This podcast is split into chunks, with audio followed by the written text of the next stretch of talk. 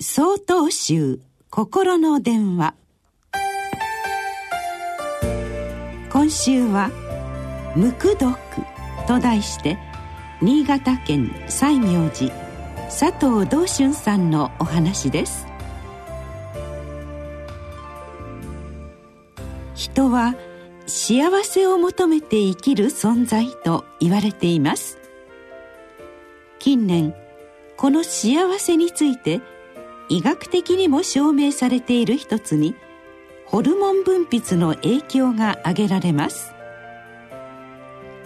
幸せを感じる時のホルモンにはセロトニンとオキシトシンが影響するのだそうです。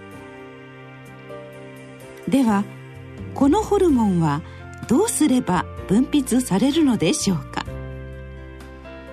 それにはある行為が効果的と言われています。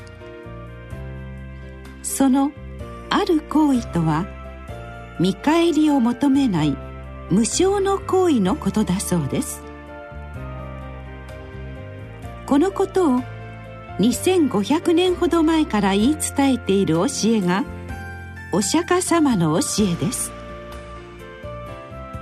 このお釈迦様の安らぎと幸せの秘訣を見事に示したエピソードにだるま様の無垢毒のお話があります。中国にお釈迦様の心を伝えただるま様と両の武帝の問答がそれです。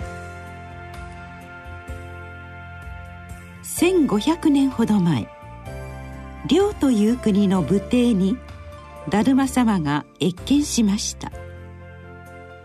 遼の武帝は仏教に厚く帰依した皇帝です。武帝は次のように問います。私は寺院を建立し多くの僧侶を養成したがどのような功徳があるだろうか。これに対して達磨様は無功徳つまり功徳はないと答えました。見返りを期待するのは安らぎと幸せから遠ざかりますよとの助言と言っていいでしょう。曹洞宗にはこの無垢毒を即時に実践する形が伝わっております。それが士官多座の座禅です。座禅は完全に見返りを求めない大いなる安らぎと幸福に満たされた世界です。私たちの社会は今心の大きな転換期に差し掛かっています。座禅の実践完全なる無償の行為の中に真実の幸福と安らぎへの秘訣があるのです。皆様も座禅を体現されて世の中に無垢毒の風を吹かせてみてはいかがでしょうか。